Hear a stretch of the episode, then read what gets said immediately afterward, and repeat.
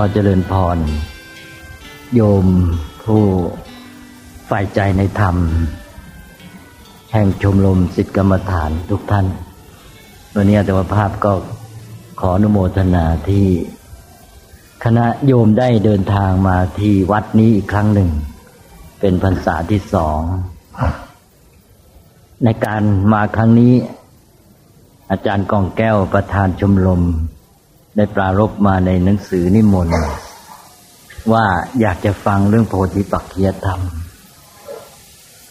อาตมาภาพก็มานึกว่าเรื่องโพธิปักขียธรรมนี่เป็นเรื่องใหญ่ ความจริงคณะของอาจารย์ก็ได้ปรารบเรื่องนี้มานานแล้ว แต่ก็ยังไม่ได้โอกาส คิดว่าถ้าแสดงเรื่องโพธิปักขียธรรมเป็นเรื่องยาวมาก ความจริงน่าจะต้องแสดงเป็นชุดเลย นี้ถ้าเรามาพูดกันวันเดียวเนี่ยก็คงไม่จบ แต่ว่าอาจารย์ปรารบมาแล้วก็เลยนึกว่ายังไงไงก็อาจจะพูดเป็นแนวเป็นพื้นไว้ก่อน แต่ว่าจะนำไปพิมพ์เนื่องในปีใหม่หรือไม่ คงจะต้องดูเนื้อหาอีกที คือถ้าพูดไปได้แต่เป็นเรื่องเบ็ดเตล็ดบางทีก็อาจจะไม่เหมาะที่จะไปเป็นหนังสือแจกในงานปีใหม่ ซึ่งผู้รับไปแล้วอาจจะอ่านแล้วก็ไม่ได้เนื้อหาเป็นเรื่องเป็นราวลงไปอย่างใดอย่างหนึ่ง กลายเป็นความรู้รอบตัวไป นั้นวันนี้ก็คงพูดกันไปเท่าที่พูดได้ ถือว่าเป็นการสร้างความรู้ความเข้าใจพื้นฐานเกี่ยวกับเรื่องโพธิปักเคียธรรม มาทำความเข้าใจตั้งแต่ ชื่อธรรมะหมวดนี้ เรียกว่าโพธิปักขียธรรมมีสามสิบเจ็ดประการ โพธิปักขียธรรมแปลว่าอะไร โพธิปักขียะ แล้วก็ธรรมะ ธรรมะนั่นก็ชัดอยู่แล้วก็คือธรรมะละไม่ต้องอธิบาย ทีนี้ก็มีคำว่าโพธิปักขียะ โพธิปักขียะก็มาจากโพธิ แล้วก็ปักขะ แล้วก็ต่อท้ายด้วยอียะ หรืออีกะก็ได้บางทางบางครั้งท่านเรียกว่าโพธิปักชิกะธรรมก็มีขียะธรรมก็มีก็เหมือนกันทีนี้โพธินั้นทราบกันแล้วแปลว่า ความตรัสรู้อย่างในคำว่า โพธิญาณปักขะ แปลว่าอะไร ปักขะแปลว่าฝ่าย หรือข้าง แล้วก็อียะตัวนั้นไม่มีอะไรหรอกเป็นเพียงคำ ทางพระท่านเรียกว่าปัจจัย ปัจจัยก็เป็นตัวเรื่องทางไวยากรณ์เอามาประกอบ มีความหมายว่าเนื่องใน หรืออยู่ในถ้ารวมกันเข้าโพธิปักขียะก็แปลว่า อยู่ในฝ่ายแห่งโพธิก็หมายความว่าธรรมที่อยู่ในฝ่ายแห่งโพธิ หรือธรรมที่เนื่องในฝ่ายแห่งโพธิ เนื่องในฝ่ายหมายความว่าอย่างไง ก็หมายความว่าคนไหนเป็นฝ่ายเป็นพวกเดียวกัน ก็ต้องเกื้อหนุนกัน ช่วยเหลือกัน นี้ธรรมะที่อยู่ในฝ่ายของโพธิ ก็จึงแปลว่า ธรรมะทั้งหลายที่เกื้อหนุนต่อโพธินั่นเองเกื้อหนุนต่อโพธิก็หมายความว่า ช่วยเกื้อกูลในการที่จะตรัสรู้ในการที่จะบรรลุ สิ่งที่เราเรียกกันว่าโพธิญาณ ก็คือในการบรรลุมรรคผลนั่นเองจนกระทั่งถึงนิพพานคือโลกุตรธรรมเก้าก็คิดว่าโยมคงเข้าใจความหมายละโพธิปักขียธรรมะ สรุปอีกทีว่า ธรรมะที่อยู่ในฝ่ายของโพธิหรือธรรมะที่เกื้อหนุนต่อการการบรรลุโพธิคือการตรัสรู้ การบรรลุอริยมรรคอริยผล นี้โพธิปักขียธรรมนั้น มีสามสิบเอ็ดสามสิบเจ็ดประการสามสิบเจ็ดประการนี้ก็เกิดมาจากธรรมะที่มีหลายหมวดมารวมกันเข้า ทั้งหมดมีเจ็ดหมวดด้วยกัน โยมหลายท่านก็คงทราบอยู่แล้วอาตมาก็มาทบทวนความรู้ มีอะไรบ้างก็เริ่มมีสติปัฏฐานสี่แล้วก็อิทธิบาทสี่สัมมาปัฏฐานสี่นี่หมวดสี่นี่สามสี่แหละ แล้วต่อไปก็อินทรีห้าพละห้านี่หมวดห้าสองหมวด แล้วก็โพชฌงเจ็ดเจ็ดมีหมวดเดียว แล้วก็มรรคมีองค์แปดครบแหละเจ็ดหมวดก็มีสามสิบเจ็ดประการ แต่ละหมวดนี่จะเห็นว่าเป็นธรรมะสำคัญสำคัญแต่นั้น พูดหัวข้อเดียวก็หมดเวลาแล้วอันนี้เราก็เลยมาเรียนความรู้ทั่วไปกัน โพธิปักกิยธรรมนี้ว่าที่จริงแล้วเป็นชื่อยุคหลัง เป็นชื่อที่พระอัตถกถาจารย์นำมาใช้เรียกธรรมะชุดนี้สามสิบเจ็ดประการ ทีนี้ธรรมะสามสิบเจ็ดประการนี้มาในพระไตรปิฎกแต่ว่าตอนนั้นพระพุทธเจ้าไม่ได้ทรงไม่ได้ตรัสเรียกว่าโพธิปักขียธรรม ครั้งหนึ่งก็ตรัสในตอนใกล้ปรินิพพาน คือตอนที่จะทรงปรงพระชนมายุสังขารตอนนั้นจะเรียกได้ว่าเป็นตอนสำคัญที่ตรัสเรื่องนี้ธรรมะสามสิบเจ็ดข้อเนี่ย ที่ต่อมาเรียกว่าโพธิปักขียธรรมสามสิบเจ็ดการแต่ในพระสูตรของนั้นซึ่งได้แก่มหาปรินิพพานสูตร เพราะเรื่องประวัติของพระพุทธเจ้าตอนใกล้จะปรินิพพานเนี่ยจะมาในมหาปรินิพพานสูตร ท่านก็เล่าถึงว่าพระพุทธเจ้าเนี่ย เสด็จไปถึงป่ามหาวัน ใกล้เมืองเวสาลี ที่นั่นก็มีกูตาคารสาลา แล้วก็มีศาลาที่ประชุมพระสงฆ์พระพุทธเจ้าก็ได้ตรัสให้พระอนุนเนี่ย นิมนต์พระสงฆ์ที่อยู่ในเมืองเวสาลีทั้งหมดเนี่ย มาประชุมกันที่ศาลา เป็นหอประชุม เรียกเป็นภาษาพระว่าอุปัฏฐานศาลา อุปัฏฐานศาลานี่ก็เรียกกันง่าย ๆ ว่าเป็นหอฉัน แล้วก็เป็นที่พระมาประชุมกันนะหลังเพลหลังฉันแล้วก็มาแสดงธรรมให้กันฟังหรือว่ามาถกมาสากัจฉานะมาสนทนาธรรมอะไรต่าง ๆ กัน ในอุปทานศาลาก็เป็นเรียกง่ายๆคล้ายๆหอประชุมใช้ทั้งเป็นหอฉันด้วยหอประชุมด้วย นี่ก็พระพุทธเจ้าก็ตรัสให้พระอานนท์เนี่ย นิมนต์พระทั้งหมด ในเมืองเวสาลีเนี่ย มาประชุมกันที่อุปทานศาลาเนี่ยในป่ามหาวันแล้วเสร็จแล้วพระองค์ก็ได้ตรัสธรรมะหมดนี้ขึ้นมา พระองค์ก็ตรัสว่าทำทั้งหลายที่เราได้แสดงไว้ ด้วยอภิญญา อภิญญาในที่นี้แปลว่าด้วยความรู้ยิ่ง เรียกเป็นภาษาบาลีว่า อภิญญาเทสิตา ธรรมะที่แสดงด้วยปัญญายิ่งหรือด้วยความรู้ยิ่ง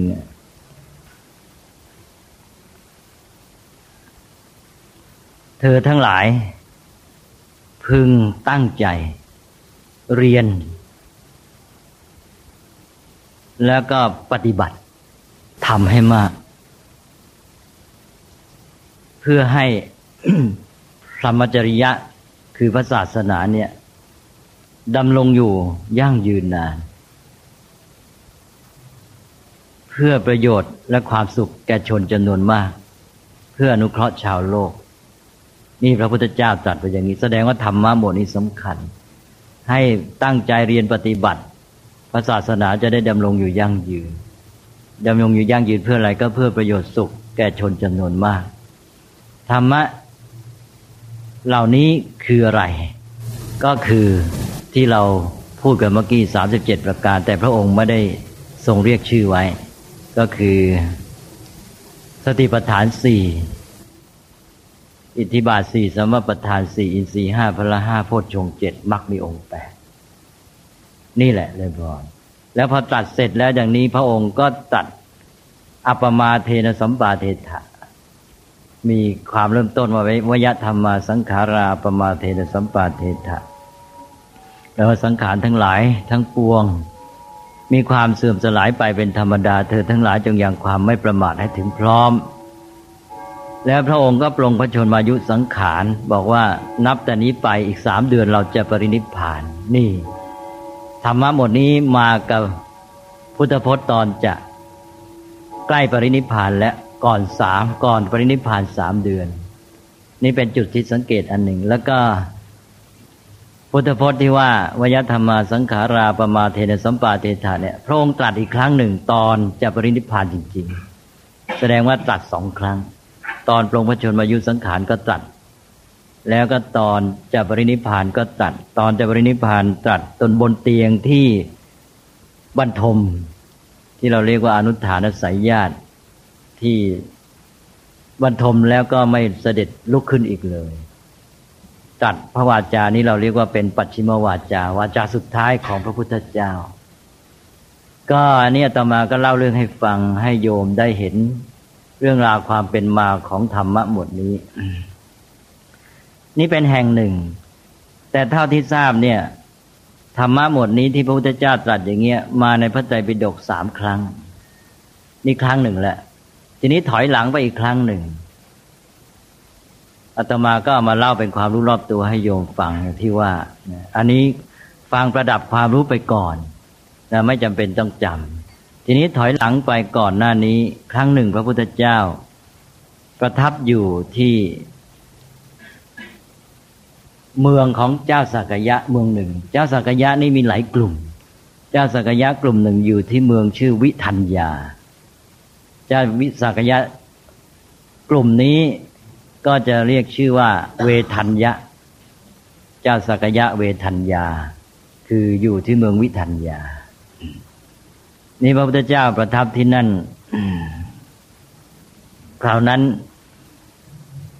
พระมหาจุนทะเป็นต้น มหาจุนทานิโยมคง พอเคยได้ยินชื่อบ้าง มหาจุนทานี่ก็เป็นพระหันมหาสาวกองค์หนึ่ง เป็นน้องของพระสารีบุตร ตอนนั้นพระสารีบุตรปรินิพพานไปแล้ว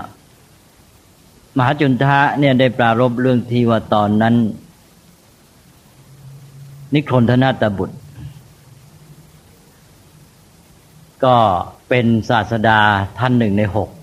เราเรียกว่าเป็นอาจารย์ทั้งหกหรือศาสดาทั้งหกในสมัยพุทธกาลท่านนิครนธนาตบุตรเนี่ยได้ถึงแก่มรณกรรมสิ้นชีวิตไป อศาสดา นิคนธนาตบุตร ถึงแก่กรรมไปลูกศิษย์ก็ทะเลาะเบาแวงกัน เถียงกันว่าอันนี้เป็นธรรมะคำสอนของศาสดาของตัว ลูกศิษย์คนอื่นก็ไม่ยอมบอกไม่ใช่ อาจารย์ของเราแสดงว่าอย่างนี้ไม่ใช่อย่างนั้นนะคนนั้นก็ไม่ใช่อย่างนั้นต้องอย่างนี้นะเถียงกันไปก็ยุ่งกันใหญ่ ทะเลาะแตกแยกกัน วิวาทกัน มหาจุนทาท่านปรารบเหตุการณ์อันนี้ก็นึกว่า เออ เป็นบทเรียนที่เตือนใจ ก็เลยไปชวนพระเถระองค์อื่นๆแล้วไปเฝ้าพระพุทธเจ้า แล้วก็ไปปรารบเรื่องนี้ ให้พระพุทธเจ้าทรงสดับ พระพุทธเจ้าก็เลยตรัสธรรมะโดยปรารบเหตุการณ์อันนี้ พระองค์ก็ตรัสถึงเรื่องที่ว่าพระศาสนาจะชื่อว่าบริบูรณ์ได้อย่างไรบ้างเนี่ยองค์ประกอบต่าง ๆ ที่ชื่อว่าพระศาสนาบริบูรณ์ ตรัสไว้โดยในต่าง ๆ แล้วมาถึงตอนหนึ่งก็ตรัสว่าธรรมะทั้งหลายที่เราได้แสดงไว้ด้วยปัญญาอันยิ่งคือปิญญาเทสิตาเนี่ย เธอทั้งหลายพึงสังขายนา นี่พระองค์ตรัส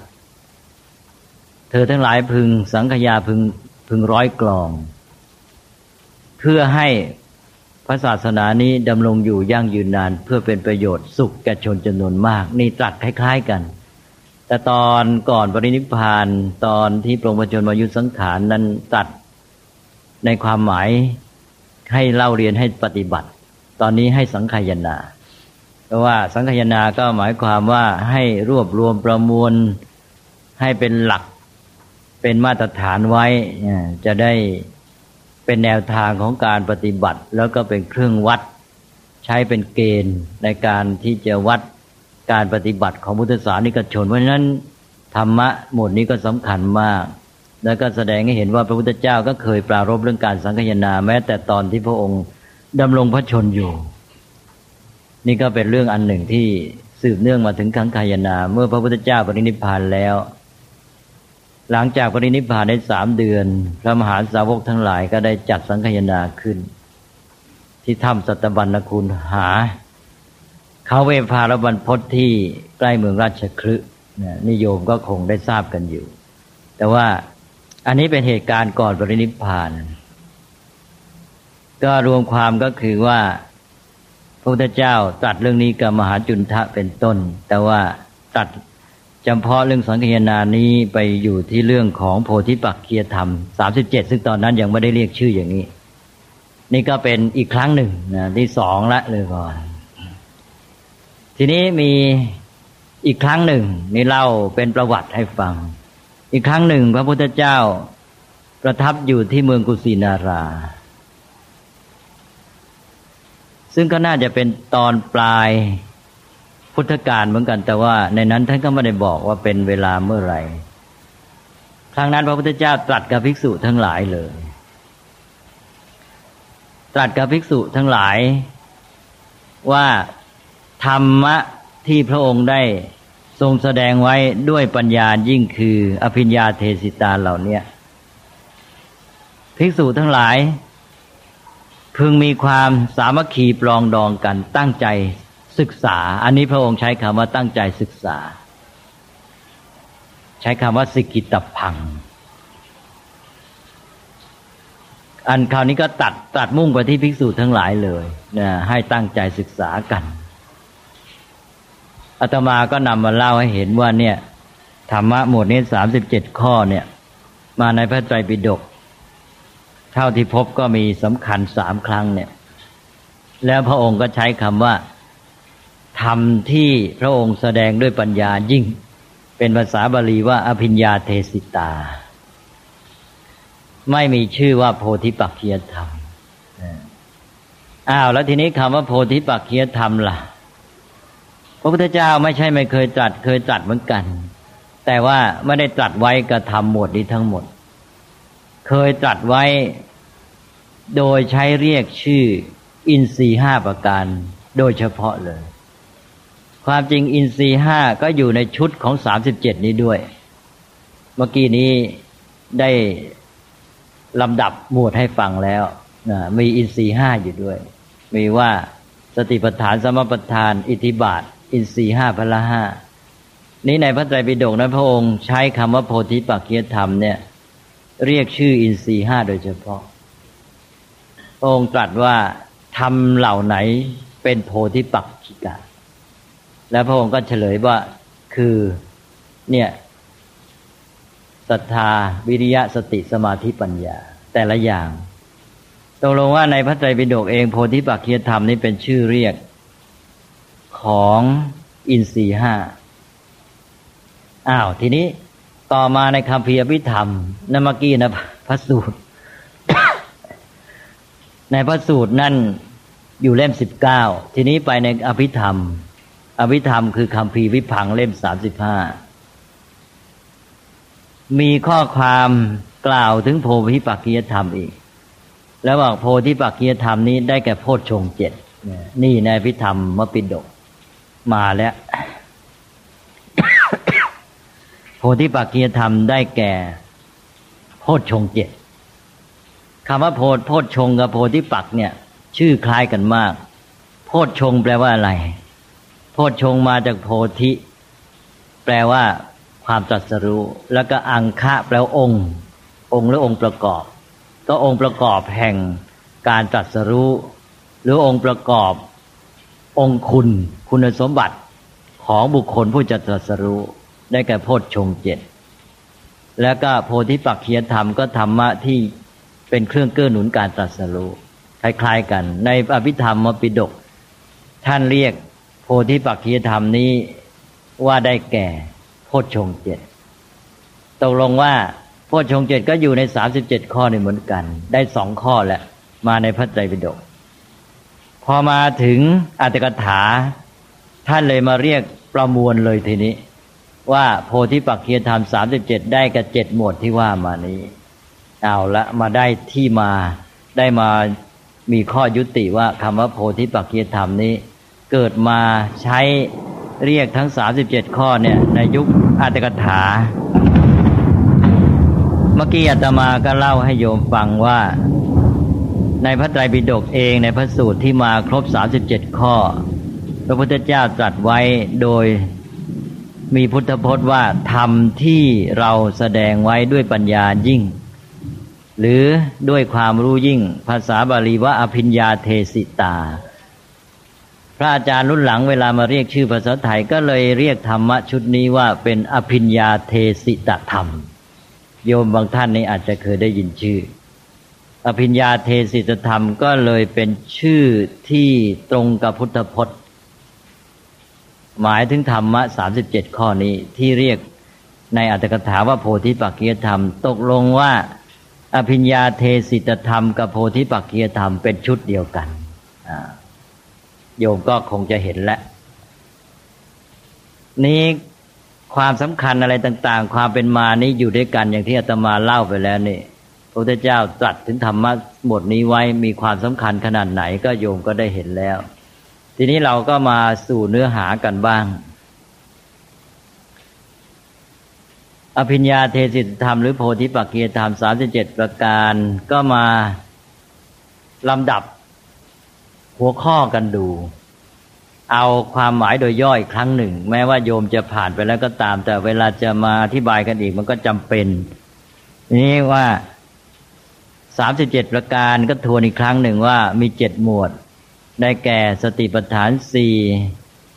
สมปัฏฐานสี่อิทธิบาทสี่แล้วก็อินทรีห้าพละห้าโพชฌงเจ็ดมักมีองค์แปด ถ้าโยมจะฟังเรื่องนี้จริง ๆ นะโยมควรจำได้ทั้งเจ็ดหมวดก่อน ถ้าจำไม่ได้แล้ว เดี๋ยวก็สับสนสิเพราะนั้นก็เลยจำเป็นต้องได้ว่าเจ็ดหมวดได้มีอะไรบ้าง ทีนี้ในแต่ละหมวดนั้นจะได้ไม่ได้ก็ยังเป็นเรื่องรองลงไป เมื่อได้ตัวหมวดแล้วก็มาดูในหัวข้ออมีอะไรบ้างล่ะหนึ่งสติปัฏฐานสี่ สติปัฏฐานสี่มีอะไรบ้าง เอาตัวสติปัฏฐานสี่ก่อน แปลว่าอะไร สติปัฏฐานแปลว่าการตั้งสติ หรือแปลว่า การปรากฏของสติ การปรากฏของสติก็หมายความว่า สติเนี่ยทำงานอยู่ไม่ได้หายไปไหน สติ แสดงตัวทำงานอยู่ตลอดเวลานั้น ถ้าใครทำได้อย่างนั้นก็สติปัฏฐานก็มี แต่ว่าคนทั่วไปเนี่ยสติไม่ค่อยอยู่ สติมันไม่มาปรากฏตัวชนิมันหายไปดังนั้นมันก็เลยไม่เป็นสติปัฏฐาน โยมจะให้เป็นสติปัฏฐานโยมก็ต้องตั้งสติจนกระทั่งสตินี้ปรากฏตัวอยู่ตลอดเวลาทำงานอยู่เรื่อยเลย สตินี้เป็นธรรมะสำคัญมาก พระพุทธเจ้าตรัสว่าสติ ท่านกล่าวเป็นคาถาภาษาบาลีว่าสติสัพพัทธปัตติยา แปลว่าสตินั้นเป็นธรรมที่จำปรารถนาในที่ทั้งปวง ในทุกกรณีต้องใช้สติหมด ธรรมะอื่นจะทำงานได้ต้องมีสติ ถ้าสติไม่มาทำงานแล้ว ธรรมะอื่นก็ไม่มีที่จะมาตั้งอยู่ได้ มันก็ลอยไปเลื่อนไปหายไปหมด พอสติมามาดึงไว้หมดเลย สตินี่ทำหน้าที่ดึงไว้ ตรึงไว้จับไว้ให้อยู่ ราะนั้นอะไรแต่อะไรที่จะทำงานได้นี่ ต้องอาศัยสติ ทีนี้สติปรากฏตัวอยู่ ท่านก็ให้สตินี่ทำงานกับสิ่งที่ชีวิตเกี่ยวข้องสี่ด้านเด็กกัน ก็แบ่งเป็นหนึ่งกายานุปัสสนาสองเวทนานุปัสสนาสามจิตตานุปัสสนาสี่ธรรมานุปัสสนา แล้วก็ต่อคำว่าสติปัฏฐานเข้าไปทุกอัน กายานุปัสสนาก็สติตามดูให้ปัญญาได้พิจารณา ด้านกาย ความเคลื่อนไหวความเป็นไปส่วนประกอบอะไรต่าง ๆ ของกายนี่ รู้เข้าใจหมดนะอันนี้รายละเอียดอาตมาจะยังไม่พูดเพราะพูดแล้วเดี๋ยวโยมสับสน เดี๋ยวค่อยไปพูดรายละเอียดอีกที ตอนแรกก็สติเนี่ยจะต้องตามดูรู้ทันกาย เอาง่าย ๆ กันละกัน ตามดูรู้ทันกายคือสติเนี่ยมันจะมากับปัญญานะในกรณีนี้ถ้าเราพูดสติเนี่ยให้รู้ว่าหมายถึงปัญญาด้วยนะ สติกับปัญญาที่มาในกรณีนี้หมายถึงสัมปชัญญะ สัมปชัญญะนี่เป็นชื่อหนึ่งของปัญญา เรื่องนี้โยมคงเข้าใจแล้วนะว่าปัญญานั้นมีชื่อเยอะแยะไปหมด ชื่อหนึ่งของปัญญาที่ต้องใช้เรื่อย ก็คือสัมปชัญญะ ทีนี้เวลา เรามีสติในสติปัฏฐานเนี่ย ก็หมายถึงว่ามีปัญญาด้วย ปัญญาที่รู้เข้าใจ เพราะนั้นกายานุปัสสนาคำว่าอนุปัสสนานั้นแปลว่าตามเห็น ตามเห็นนี่เป็นแสดงถึงปัญญาแหละ แต่ปัญญาทำงานได้ต้องอาศัยสติ สติเป็นตัวจับไว้ แล้วปัญญาจึงดู ถ้าสติไม่จับไว้ให้ดูนะ มันไม่อยู่ของนั้นไม่อยู่ อารมณ์นั้นไม่อยู่ปัญญาดูไม่ได้ ไม่เห็น สติจับให้ปัญญาดู เราก็แปลกายานุปัสสนาสติปัฏฐานนะว่าการปรากฏตัวของสติหรือสติมันทำงานตั้งสติไว้ให้ปัญญาตามดูรู้ทันกายว่างั้นนะกายานุปัสสนาสติปัฏฐาน ตามดูรู้ทันกายการเคลื่อนไหวของกาย สิ่งที่เป็นไปในกายอยู่ในกายรู้มันตามเป็นจริงนะไม่หลงไหลไป ไม่หลงไปยึดถือ ไม่ติดในสมมติ ไม่เห็นเป็นสัตว์บุคคลตัวตนเราเขา แต่รู้ตามสภาวะเป็นรูปเป็นนามอย่างนี้เป็นต้นเนี่ย นี่เริ่มด้วยกายของหยาบก็ให้รู้ตามเป็นจริง ก็หนึ่งละกายานุปัสนาสติปัฏฐานสองเวทนานุปัสนาสติปัฏฐานก็เป็นการตั้งสติจนกระทั่งสตินั้นปรากฏตัวอยู่ตลอดเวลา ให้ปัญญาได้ตามดูรู้ทันเวทนา เวทนาเกิดขึ้นเป็นยังไง เป็นสุขเป็นทุกข์ เป็นเวทนาที่อาศัยอามิตรหรือเป็นเวทนาที่ไม่อาศัยอามิตร มันจะเป็นสุขเป็นทุกข์ยังไง สติตามทัน แล้วปัญญาดูรู้ตามเป็นจริง รู้ตามปรมัตรู้ตามสภาวะ ไม่หลงตามสมมตินี่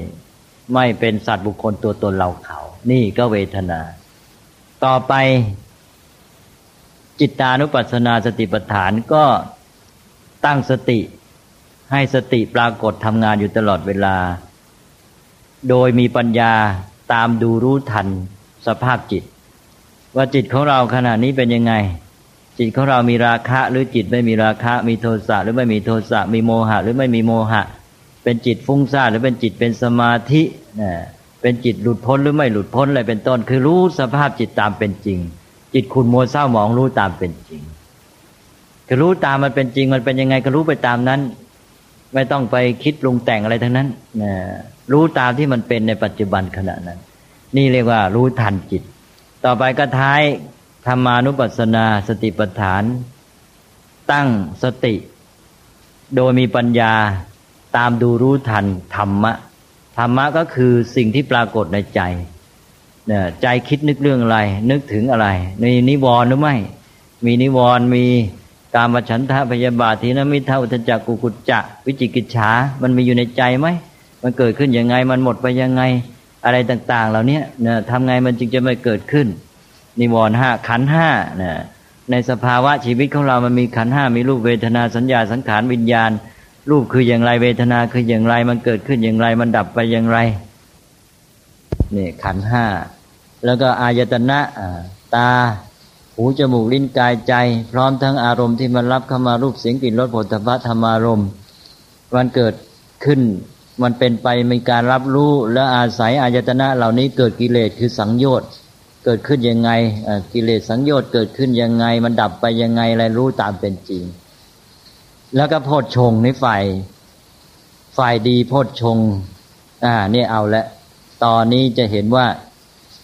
ธรรมะในโพธิบักกิยธรรมสามสิบเจ็ดเนี่ยบางทีมันมาบรรจบกัน สติปัฏฐานกำลังปฏิบัติอยู่อาโพชงเข้ามาแหละ ดูโพชงที่เกิดขึ้นในใจของเรานี่มีไหมมีไหมสติ มีไหมธรรมวิจยะ มันเกิดขึ้นยังไง มันเป็นไปยังไงทำไงมันจึงจะเจริญบริบูรณ์อะไรต่าง ๆ เหล่านี้แล้วก็อริยสัจสี่อริยสัจสี่มีอะไรเป็นยังไงนะเข้าใจรู้ตามเป็นจริง คือสิ่งที่ จิตจะนึกจะคิดนำมาพิจารณาให้รู้ทันตามเป็นจริง รวมทั้งหมดคือสิ่งที่คนเกี่ยวข้องในชีวิตของเราเนี่ยไม่พ้นไปจากสี่ด้านเนี่ยคือเป็นเรื่องด้านเกี่ยวกับกายบ้าง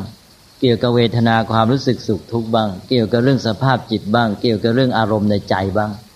มันก็มีอยู่แค่สี่อย่าง เพราะฉะนั้นพระพุทธเจ้าก็ให้เอาสติเนี่ยไป ตามดูรู้ทันด้วยปัญญาเนี่ยเอาสติไปจับไปกำหนด ทันมันนะเห็นอารมณ์ปัจจุบัน แล้วปัญญารู้ทันตามเป็นจริง ไม่ปรุงแต่ง ไม่มีความยินดียินร้ายชอบชัง คือรับรู้ด้วยปัญญาจริง ๆ ดูรู้เห็นตามที่มันเป็น ไม่ใช่ตามที่เราอยากจะให้มันเป็น หรือตามที่เราคิดให้มันเป็น คือคนเรานี่ชอบมองอะไร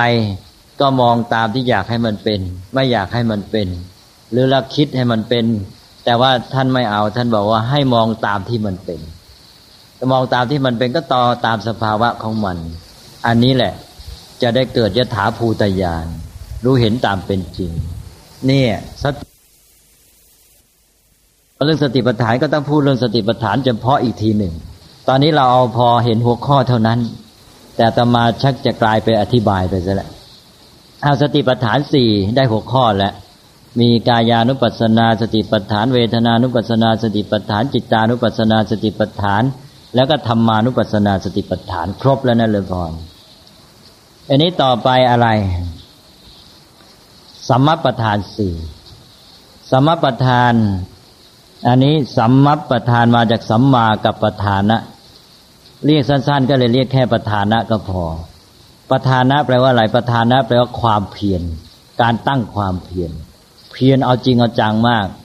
นะเรียกว่าตั้งใจเด็ดเดี่ยวเลย ในการที่เพียรพยายาม อย่างที่พระพุทธเจ้าประทับนั่งใต้ต้นโพตัสรู้พระองค์บอกว่า ถ้า ยังไม่ได้ตรัสรู้แม้เลือดเนื้อจะแห้งเหือดไปเหลือแต่ หนังเอ็นกระดูกก็จะไม่ลุกขึ้น นี่แหละ การตั้งความเพียรขนาดนี้เป็นประธาน นี้ประธานคือความเพียรนนั้นมีองค์สี่หรือสี่ด้าน ความเพียรมีสี่ด้าน เอาไปใช้ได้ทุกเรื่อง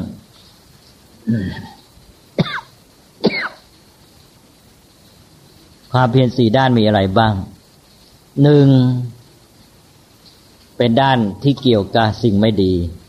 ปฏิบัติต่อสิ่งไม่ดี ก็คือบาปอากุศล เราความเพียรของเรานี่จะจัดการกับบาปอากุศลอย่างไรอ้าวหนึ่งก็คือว่า บาปอากุศลที่ยังไม่เกิด ก็ไม่ให้เกิดขึ้น ป้องกัน ระวังไว้ การป้องกันระวังไม่ให้บาปอากุศลที่ยังไม่เกิดก็ไม่ให้เกิดขึ้นนี่เป็นความเพียรที่หนึ่งทีนี้สองนี่บาปอากุศลเป็นยังไงอ้าวถ้าบาปอากุศลเกิดขึ้นแล้วล่ะ บาปอกุศลเกิดขึ้นแล้วก็เพียรพยายามละมันกำจัดมันทำให้หมดไปเสียนี่สองตกลงว่าฝ่ายบาปอากุศลฝ่ายไม่ดีเนี่ยมีสองข้อ คือข้อระวังป้องกันไม่ให้เกิด ที่ยังไม่เกิดไม่ให้เกิดขึ้น แล้วก็สองที่เกิดขึ้นแล้วก็ให้หมดไปกำจัดละ ข้อหนึ่งที่แปลว่า ระวังป้องกันนี่ท่านใช้คำว่าสังวระ เอาไปต่อกับคำว่าประธานนะ ก็เป็นสังวรประธาน หรือสังวรประธาน เรียกแบบชาวบ้านกับสังวร สังวรแปลว่าระวังป้องกัน แต่เรียกเป็นภาษาพระเรียกว่าสังวรประธาน ความเพียรในการระวังป้องกัน แล้วก็ส่วนที่ละกำจัดอกุศลที่เกิดขึ้นแล้ว ก็เรียกว่าปหานประธาน ความเพียรในการละหรือกำจัดปหานะแปลว่าละหรือกำจัด นี้ฝ่ายอากุศลฝ่ายบาปสองข้อหมดไปแล้ว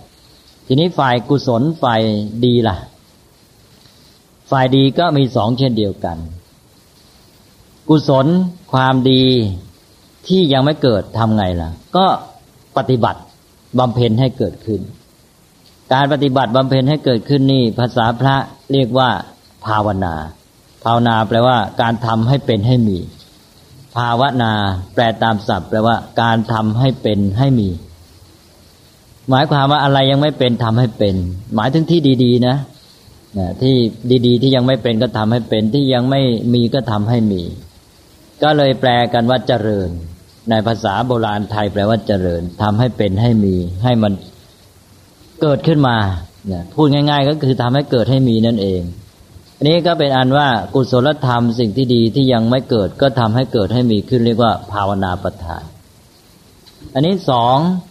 ที่มีแล้วล่ะ กุศลที่เกิดขึ้นแล้ว กุศลที่เกิดขึ้นแล้วทำไงก็บอกว่าต้องรักษา รักษาแล้วทำให้เจริญเพิ่มพูนจนภัยบูนท่านเรียกว่า จนภัยบูนให้ถึงภัยบูนเชนะถ้าไม่ภัยบูนก็ไม่หยุด อันนี้การที่คอยรักษาแล้วบำเพ็ญให้ภัยบูนท่านใช้ศัพท์สั้น ๆ ว่าอนุรักษณาประทาน อนุรักษ์เรามาใช้ในอย่างปัจจุบันนี้เราเรียกว่าอนุรักษ์ธรรมชาติอย่างนี้เป็นต้น อนุรักษ์ตัวนี้แหละ อนุรักษณาปัจชาน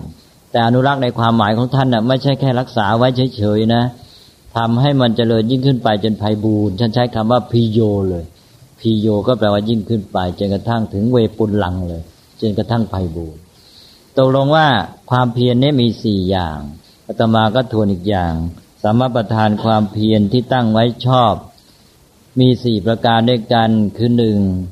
เพียรป้องกัน อกุศล ที่ยังไม่เกิดมิให้เกิดขึ้น เรียกว่าสังวรประทานสองเพียรละกำจัดอกุศลที่เกิดขึ้นแล้ว ให้หมดไปเรียกว่าปหานประทานสามเพียรเจริญ กุศลที่ยังไม่เกิดให้เกิดขึ้น เรียกว่าภาวนาประทานสี่เพียรรักษา กุศลที่เกิดขึ้นแล้วให้คงอยู่และเจริญยิ่งขึ้นไปจนไพบูร์เรียกว่า อนุรักษณาประทานก็ครบแหละสี่ข้อ ในการปฏิบัติอะไรก็ตามเนี่ย ความเพียรเนี่ยควรจะให้ครบสี่แม้แต่มาใช้ในชีวิตประจำวันก็จะเป็นสี่อย่างเลยของไม่ดีหนึ่งป้องกันไม่ให้เกิด ถ้าเกิดแล้วละแก้ไข ของดีต้องทำให้เกิดถ้ายังไม่เกิด เมื่อเกิดขึ้นแล้วทำให้เจริญไพบูร์เป็นหลักการทั่วไปเลย อันนี้ ความเพียรนี่เป็นสิ่งสำคัญ จะต้องใช้ในการปฏิบัติธรรมตลอด เพราะฉะนั้นพระพุทธเจ้ามาตรัสไว้เป็นหมวดหนึ่งเลยเนี่ย เรียกว่าสมประทานแล้วเอาไปใช้ให้ครบสี่ด้าน มันจะต้องเป็นหนุนในการปฏิบัติทุกอย่างอ้าวทีนี้ต่อไป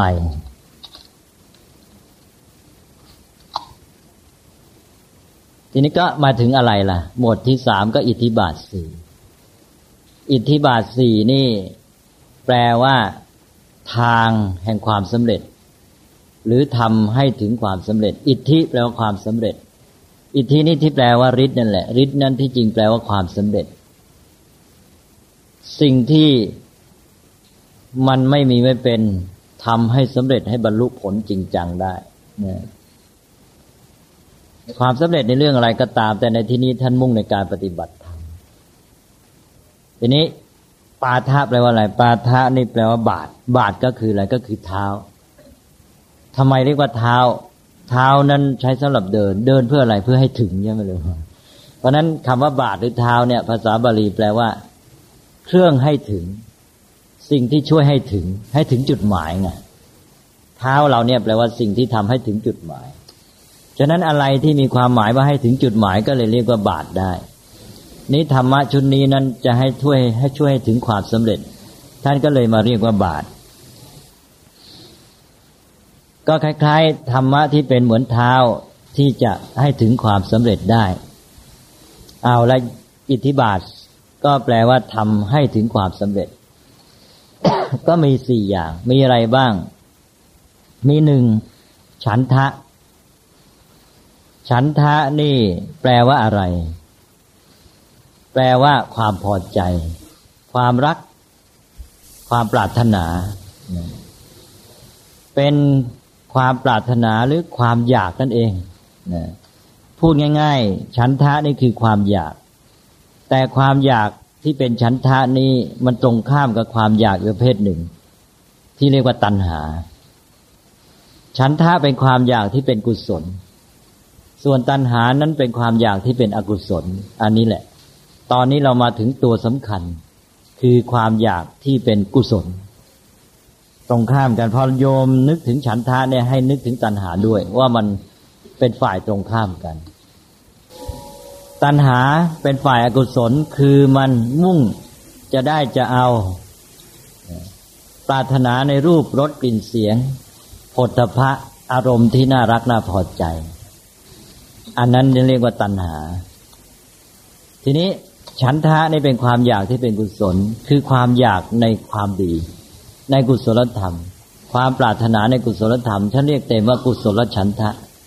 หรือบางทีเรียกว่าธรรมฉันทะ แปลว่าความปรารถนาหรือความรักในธรรมะธรรมะคืออะไรคือความจริง ความถูกต้องความดีงาม ความจริงเราก็อยากจะรู้เราใฝ่ที่จะรู้ความจริงรู้สัจธรรม แล้วก็ ความดีงามเราอยากจะให้เกิดให้มีขึ้น เราก็อยากจะทำสร้างความดีขึ้นมานั้นอยากรู้ความจริงหนึ่ง อยากจะทำสิ่งดีงามให้เกิดขึ้นหนึ่ง นั่นเรียกว่าอยากในธรรมะ เรียกว่าธรรมชันทะ มันก็เป็นกุศลด้วยเรียกว่ากุศลฉันทะ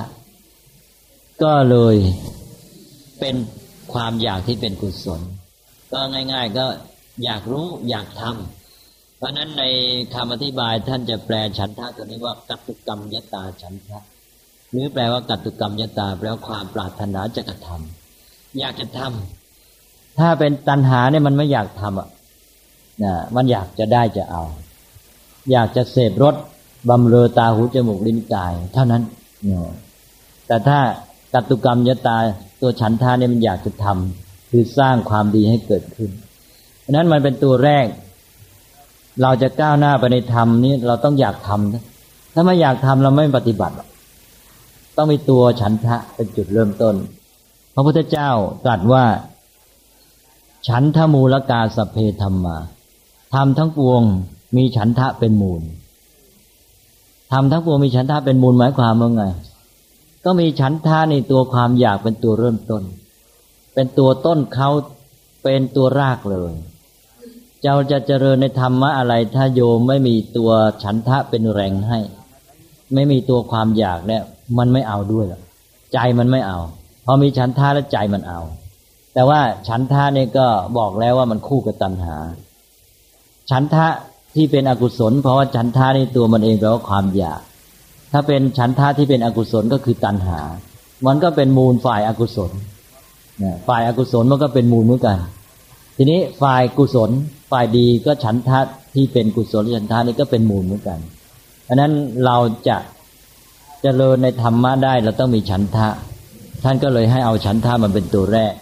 พระพุทธเจ้าตรัสไว้อีกแห่งหนึ่งบอกว่า ฉันทะเนี่ยเป็นเหมือนแสงอรุณ แสงอรุณคืออะไร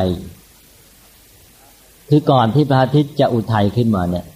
จะมีแสงเงินแสงทองขึ้นมาก่อน ถ้าเห็นแสงเงินแสงทองแล้วก็มั่นใจได้ว่าดวงอาทิตย์จะอุทัยอันนี้ฉันใด ถ้ามีฉันทะแล้ว ก็มั่นใจได้เลยว่ามักจะเกิดขึ้นมักก็คือเหมือนพระอาทิตย์ เป็น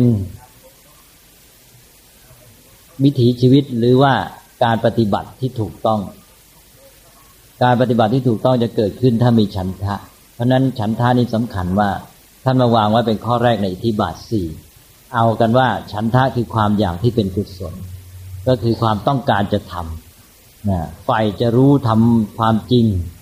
แล้วก็เลยต้องไฟจะทำจะทำก็คือทำให้ความดีนั้นเกิดขึ้น ก็จะบำเพ็ญแหละ ต้องมีความปรารถนาที่จะบำเพ็ญแหละ พอมีฉันทะก็เริ่มต้นได้ ใจเอาแล้วนี่นี่ฉันทะหนึ่งต่อไปก็อิทธิบาทข้อสองก็วิริยะแล้วความเพียร ความเพียรนี่มาจากคำว่า วีระบวกกานิยะ วีระนี่โยมทุกท่านรู้ วีระแปลว่า กล้าหาญแกล้วกล้าในคำว่าวีรชน วีรบุรุษ วีรสตรีเป็นต้น นี่แหละ วิริยะเนี่ยมาจากคาว่าวีระตัวนี้ วีระแปลว่ากล้าหาญแกล้วกล้า ใจสู้ไม่ถอย เจออะไรแล้วไม่ยอมละย่อ ไม่ท้อแท้ ไม่หนี เดินหน้าอย่างเดียว แบกภาระ นะถ้าอย่างนี้เรียกว่ามีวิริยะ วิริยะนี่ไม่ใช่แค่ขยันนะโยม จุดสำคัญมันอยู่ที่ใจสู้ เข้มแข็ง ไม่ยอมถอย เดินหน้าอย่างเดียว อย่างนี้เรียกว่าวิริยะยาวแค่ขยันไม่พอหรอกวิริยะนี่ยิ่งกว่าขยันอีก นั้นวิริยะความเพียรต้องแปลให้ออกเลยเพราะว่าถ้าเราแปลวิริยะความเพียรมันก็ไม่ได้แปลนั่นเอง วิริยะแปลว่าความเพียรมันก็เป็นภาษาบาลีตามเดิมเนี่ยเพราะว่าวิริยะแปลงวอเป็นพอ เป็นพอก็เป็นพีริยะ พิริยะแปลงอีเป็นเอียก็เป็นเพียรอันวิริยะนั้นแปลงเป็นไทยแผลงเป็นเพียรนั้นตกลงไม่ได้แปล ถ้าแปลต้องแปลว่า ความเป็นผู้มีใจแกล้วกล้าหารสู้ ไม่ระย่อเดินหน้าอย่างเดียว นี่เรียกว่าวิริยะ คนที่ปฏิบัติธรรมต้องมีความเพียรใครมีความเพียร ได้ฉันทะมาเป็นตัวเริ่มต้นแล้วนี่ เอาแล้วนะฉันเอาด้วย มีฉันทะใช่ไหมใจเอานะรักชอบฝ่ายจะทำแล้วมีวิริยะเพียรไม่ถอยเดินหน้าได้แน่นอนสองละวิริยะสามจิตตะ จิตตะคืออะไร จิตตะคือใจฝักใฝ่เอาใจใส่ไม่ไปเรื่องไหนละ ใจฝักใฝ่เหมือนอย่างกับอะไร เหมือนอย่างนี้ ใจฝักใฝ่เหมือนอย่างคนที่กู้ระเบิดนะคนกู้ระเบิดนี่ใจใฝ่มากนะนะใจไม่นึกไปอื่นเลย เพราะว่ามันเรื่องเป็นเรื่องตายนี่ใช่ไหมนะใจจะอยู่กับเรื่องของการกู้ระเบิดนะไม่ไปฟุ้งซ่านไปอื่น ใจเรามีจิตตะ เราจะ เราจะใฝ่อย่างนั้นน่ะ ใจเราจะจดจะจ่อเราจะ เอาใจอยู่กับสิ่งนั้นจริงจัง นี่คนที่ปฏิบัติเนี่ยจะได้ผลไปสู่ความสำเร็จเนี่ย ต้องใจไม่เที่ยวลื่นลอยไปยุ่งไปเรื่องโน้นเรื่องนี้นะ จะเอาอะไรใจก็ใฝ่จ่ออยู่กับเรื่องนั้นเนี่ยเป็นสภาพจิตที่จะทำให้เกิดสมาธิได้ดีอ้าวทีนี้ต่อไป ข้อสุดท้ายวิมังสาวิมังสาก็แปลว่าเป็นเรื่องปัญญาแหละ วิมังสานี้ออกทางปัญญา เป็นชื่อหนึ่งของปัญญา ปัญญามีหลายชื่ออย่างที่บอกไปแล้วนิพชื่อหนึ่งของปัญญาก็วิมังสา วิมังสาแปลว่า ทดลองไตรตรองพิจารณา ที่ว่าทดลองคืออยากจะรู้ว่า เออ ถ้าทำอย่างนี้จะเป็นไงทำอย่างนั้นจะเป็นยังไง อะไรนี้เนี่ย อย่างนั้นเขาเรียกว่าทดลอง คอยตรวจตราว่า เออ ที่ทำไปปฏิบัตินี่ มันมีจุดอ่อนยังไง มันมีข้อบกพร่องยังไง มันจะต้องไปแก้ไปเสริมไปเติมอะไรปรับปรุงยังไง คนที่ใช้วิมังสานี่จะทำให้การปฏิบัตินี่ไม่พลาดถ้าปฏิบัติจะพลาดก็รู้สิ แก้ไขได้ก็จะทำให้เกิดความสำเร็จเพราะนั้นข้อนี้ก็สำคัญเป็นเรื่องปัญญาสามข้อแรกนี่เป็นเรื่องของสภาพจิตใจ ส่วนข้อสี่นี่เป็นเรื่องปัญญา ก็ไปอ่านว่าครบแล้ววิมังสา วิมังสานี่พระพุทธเจ้าตรัสเน้นในเรื่องเป็นวิธีสร้างสมาธิ เป็นวิธีสร้างสมาธิยังไงล่ะ สมาธิก็คือจิตอยู่กับสิ่งที่ต้องการ หมายความจิตแน่วแน่ จิตตั้งมั่น ใครมีจิตอยู่กับสิ่งที่ต้องการได้ อันนั้นคือเป็นสมาธิ ใจคนฟุ้งซ่านคือมันไม่อยู่กับสิ่งที่ต้องการ มันควรจะอยู่กับสิ่งนี้มันไม่อยู่มันไปเรื่องอื่นจ้ะ ถ้าเมื่อไรใจเราอยู่กับสิ่งที่ต้องการได้ตามต้องการนั่นคือสมาธิ